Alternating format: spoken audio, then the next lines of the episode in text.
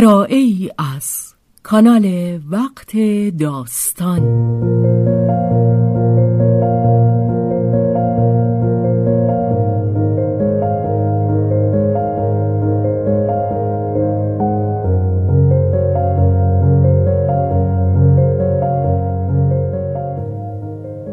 جان شیفته. اثری از رومن رولان.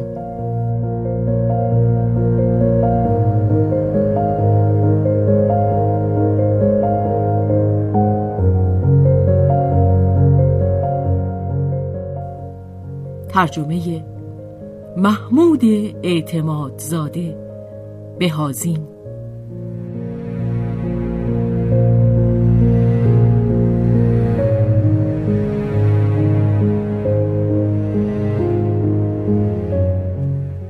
به روایت شهرزاد فتوهی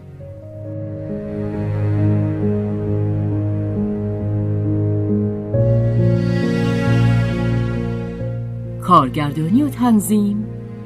حسین آشتیانی.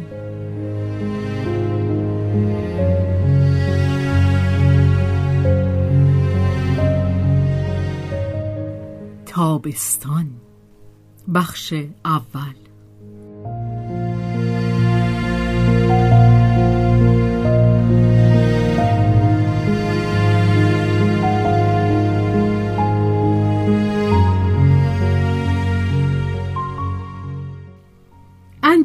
به درون آمد اما نه آن بود که انتظارش می‌رفت. پیشبینی شادی و اندوه بیهوده است. چهرهشان پس از آنکه سر رسیدند هرگز آن نیست که پیش بینی شده بود.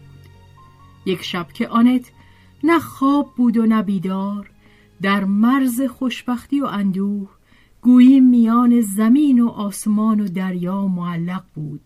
بی آنکه بداند در این سوی مرز خواب است یا در آن سو به وجود خطری پی برد. پیش از آن که بداند خطر از کجاست و چیست نیروهای خود را گرد آورد تا به کمک بچه که در کنارش خوابیده بود بشتابد. زیرا شعورش که هرگز جز به یک چشم نمیخوابید دیگر دریافته بود که بچه در معرض تهدید است. به نهیبی خود را بیدار کرد و با دلهوره گوش داد. اشتباه نکرده بود. حتی هنگامی که در خوابی عمیق بود کمترین دگرگونی در دم زدن بچه نازنینش در او اثر میگذاشت. اینک نفس بچه تند بود. بر اثر ارتباط اسرارآمیز اسموزی آنت گرفتگی نفس را در سینه خود حس کرد. چراغ را روشن کرد و روی گهواره غم شد. بچه بیدار نشده بود. میان خواب وول می‌خورد. چهرش سرخ نبود و این در دیده مادر نشانه اطمینان بخشی آمد. دست بر تن بچه کشید و دید که پوستش خشک و انتهای دست و پا سرد است. او را با روپوش گرمتری پوشاند. به نظر می رسید که بچه آرام می گیرد. آنت چند دقیقه نگاهش کرد. پس از آن چراغ را کشت و کوشید تا خود را مجاب کند که این آژیر دنباله ای نخواهد داشت. ولی پس از یک مهلت کوتاه بار دیگر نفس بچه تند شد. آنت تا مدتی هرچه طولانی تر که برایش ممکن بود با خود دروغ گفت. نه نفسش پرصداتر و تندتر نیست. منم که دست پاچه میشم. آنت چنان که گویی ارادهش را می‌تواند به کودک تحمیل کند خود را مجبور می‌کرد که بی حرکت بماند. ولی دیگر بهانه‌ای برای دودلی نماند. گرفتگی سینه فزونی می گرفت نفس تندتر می شد صرفه شدید و ممتد به بچه دست داد. بیدار شد و گریه کرد. آنت از تخت به زیر جست. بچه را در آغوش گرفت. تنشگویی میسوخت. چهرش رنگ پریده لبانش بنفش شده بود. آنت سراسیمه شد. اما ویکتوریان را صدا زد و او بر استرابش باز افزود از غذا آن روز. تلفن برای تعمیر قطع شده بود. آنت نمی توانست با پزشک تماس بگیرد. داروخانه هم در آن نزدیکی نبود. خانه بلونی در جایی دور افتاده قرار داشت. زن خدمتکار هم چندان تمایلی نشان نمی‌داد که در چنان ساعت شب در کوچه های خالی پرسه بزند. میبایست تا صبح منتظر ماند و بیماری شدت میافت جای آن بود که شخص سراسیمه شود. و بسیار نزدیک بود که کار آنت بدانجا بکشد. ولی چون به هیچ روی جایز نبود آنت نگذاشت که سراسیمگی به دو راه یابد. امه آه و کنان مانند مگسی زیر حباب چراغ به هر سو میگشت. آنت به تندی به او گفت آه و ناله دردی رو دوا نمی‌کنه. بیا کمکم کن یا اگه کاری از تو ساخته نیست برو بخواب و راحتم بگذار. خودم به تنهایی نجاتش میدم.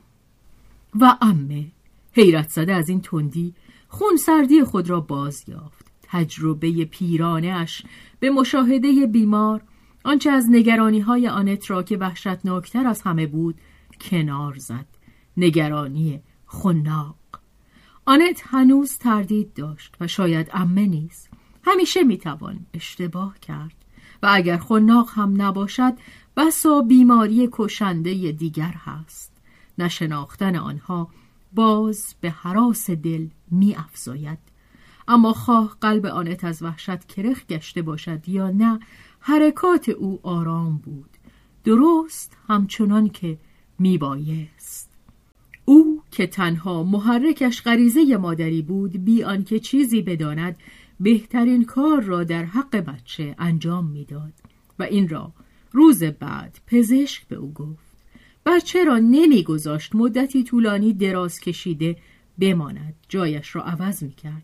با احساس خفگی که به بچه دست می‌داد به مبارزه برمیخواست. آنچه را که نه تجربه می‌توانست بدو بیاموزد و نه دانش محبتش آن را بدو القا می‌کرد. زیرا خود از آنچه بچه در رنج بود رنج می برد. حتی بیش از او رنج می کشید. خود را مسئول آن می شمرد. مسئول. فشار مصیبت خاصه در بیماری کسی که دوستش داریم غالبا یک حالت روحی خرافاتی در ما پدید می آورد که در آن گویی نیازمندیم گناه درد و رنج محبوب بیگناه را به گردن خود بار کنیم. آنت نه تنها خود را سرزنش می کرد که به اندازه کافی مراقب بچه نبوده مرتکب بی احتیاطی شده است بلکه در خود اندیشه های نهفته جنایتباری کشف می کرد.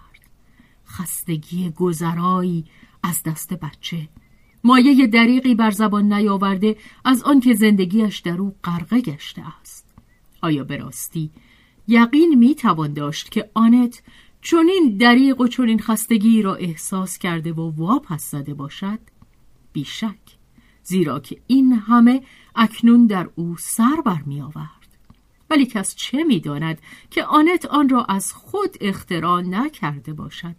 چه آدمی چون خود را از امکان تأثیر مادی عاجز ببیند نیازی در او پدید می آید که اگر هم لازم افتد از سر نومیدی نیروهای خود را بر ضد خیش به کار برد بکوشد تا از راه اندیشه کاری صورت دهد آنت آن نیروها را بر ضد دشمن بزرگ بر ضد خدای ناشناخته نیز متوجه می کرد.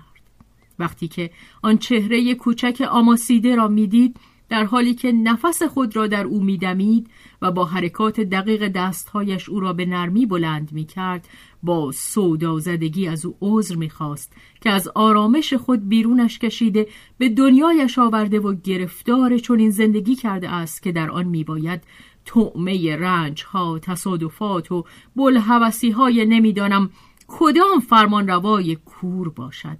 و آنت مانند جانوری وحشی در آستانه لانه خیش با تن و موی برانگیخته میغرید و نزدیک شدن خدایان بزرگ جانستان را بو می‌کشید و در حالی که دندان نشان می‌داد آماده می‌شد که نگذارد بچهش را از دستش برو بایند او مانند هر مادری که فرزندش در خطر است همانند نوبه جاودانه بود که برای آنکه تیر مرگ خیز را رو به خود برگرداند با خشمی دیوانوار کشنده را به مبارزه می‌خواند.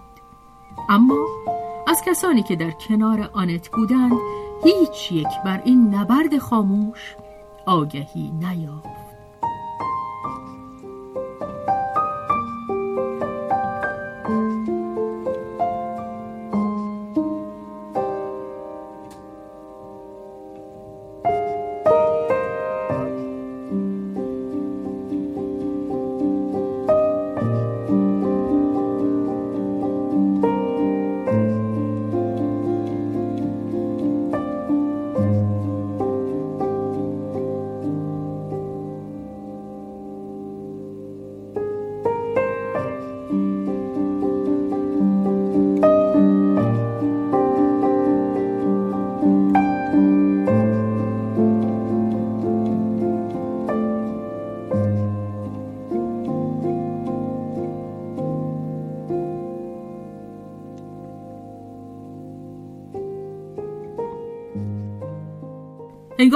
دکتر آمد. او را برای حضور ذهنش و نخستین مراقبتهایش از بیمار تبریک گفت و حالان که غالبا سراسیمگی محبت با ناشیگری خود زیانهایی را موجب می شود آنت از گفته های پزشک تنها آنچه را که درباره بیماری های واگیر گریپ و سرخک بود که می گفت در پاریس بیداد می کند و این که امکان داشت پسرش از همان راه به سینه پهلو دچار شده باشد به خاطر سپرد. پس او با خودداری از ترک پاریس چنان که به وی توصیه شده بود در حق بچه مرتکب تقصیر شده بود. از این رو درباره خود بیرحمانه قضاوت کرد و این داوری دست کم این امتیاز را در برداشت که میدان مسئولیت او را محدود می کرد و دیگر موجبات پشیمانی را کنار می‌زد.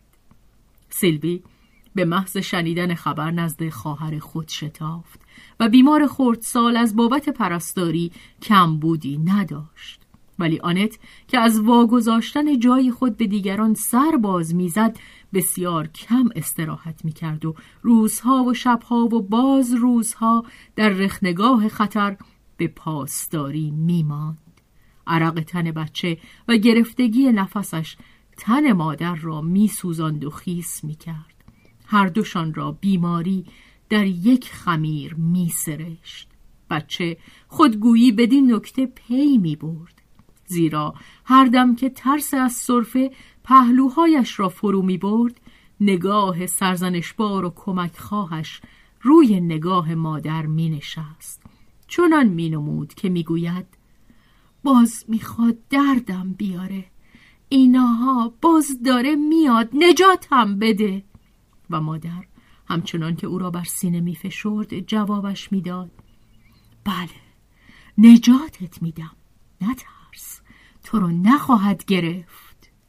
با این همه صرفه شدید سر می رسید و بچه گویی خفه می شد ولی او تنها نبود. آنت نیز با او خود را به هم می فشرد تا حلقه بیماری را بگسلد. بچه حس می کرد که مادر مبارزه می کند و پشتیبان بزرگش او را به خود رها نخواهد کرد و لحن مطمئن صدای نرمش فشار انگشتانش به وی اعتماد می بخشید. به او می گفت من اینجا هستم.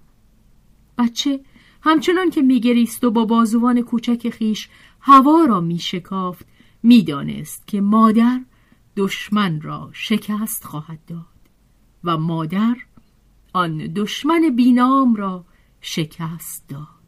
بیماری فروکش می‌کرد. حلقه بند سست می‌شد و بچه لح زنان با پیکر کوچک پرندوارش خود را به دستهایی که نجاتش داده بود می سپرد.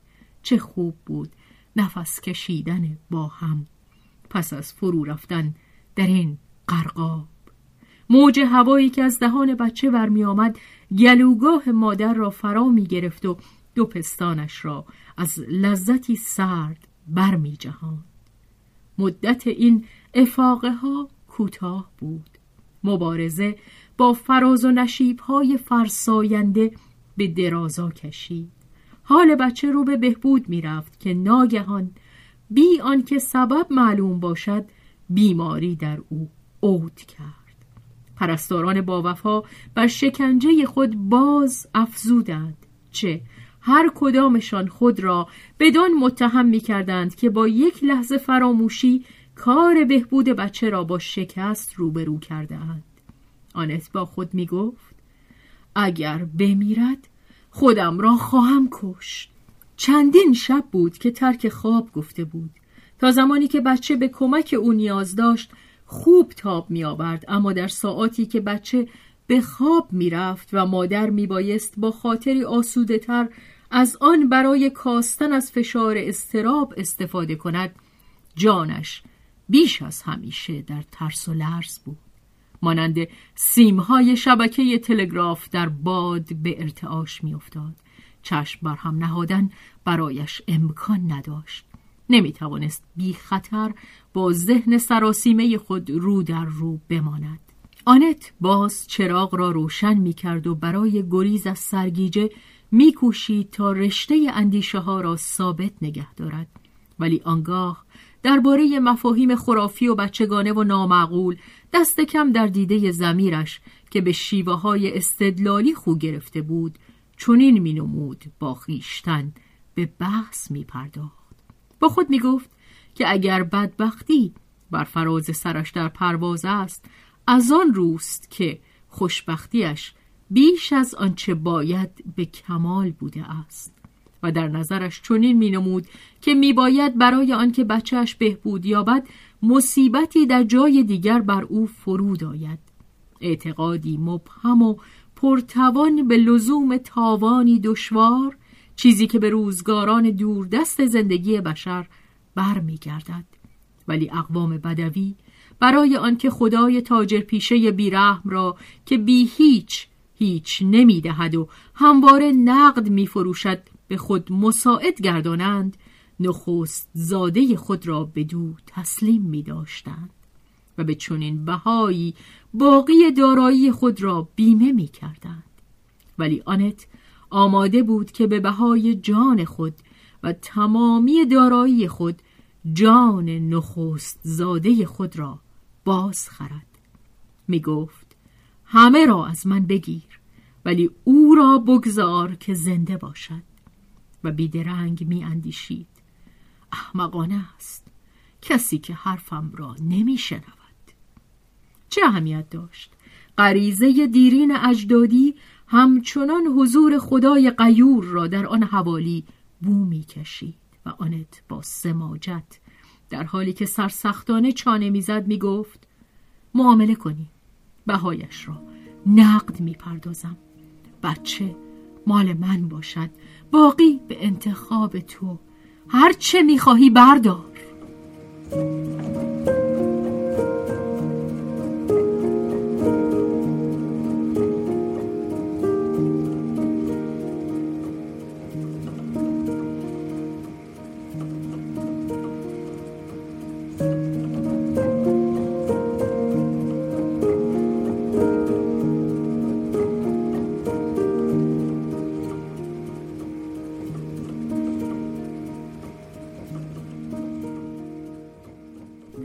که گویی برای تایید این پندار خرافی جریان واقعه همان شد که آنت گفته بود.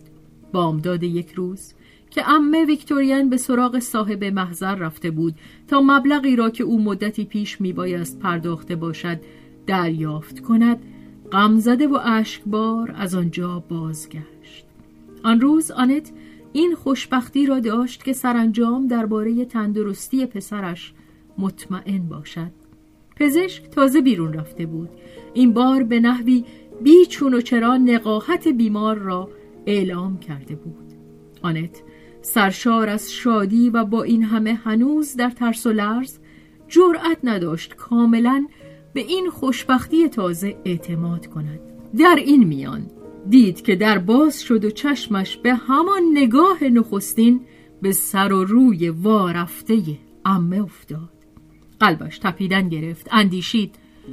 باز چه بدبختی دیگه ای به سراغ من میاد. خانم پیر به زحمت می توانست حرف بزند. سرانجام گفت محضر بسته است. آقای گرنو در رفته پیداش نیست. همه دارایی آنت نزد او بود. آنت یک دم سر در نیاورد. پس از آن دلیلش رو اگر تو میدانی بگو. چهرش روشن شد. خود را سبکبار می‌دید. میاندیشید. همش همین. پس این بود آن بدبختی که میبایست نجاتش دهد. دشمن سهم خود را برگرفته بود. سپس از حماقت خیش شانه ها را بالا انداخت اما با همه تنز خیش همچنان به او می‌گفت آیا کافی است؟ راضی هستی؟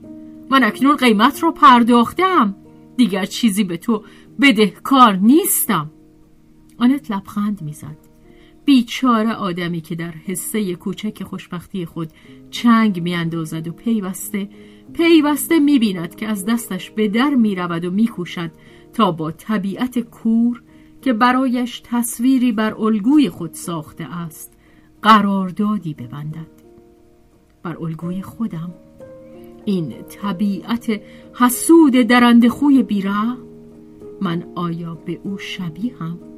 کسی چه می‌داند؟ چه کسی می‌تواند بگوید من چنان نیستم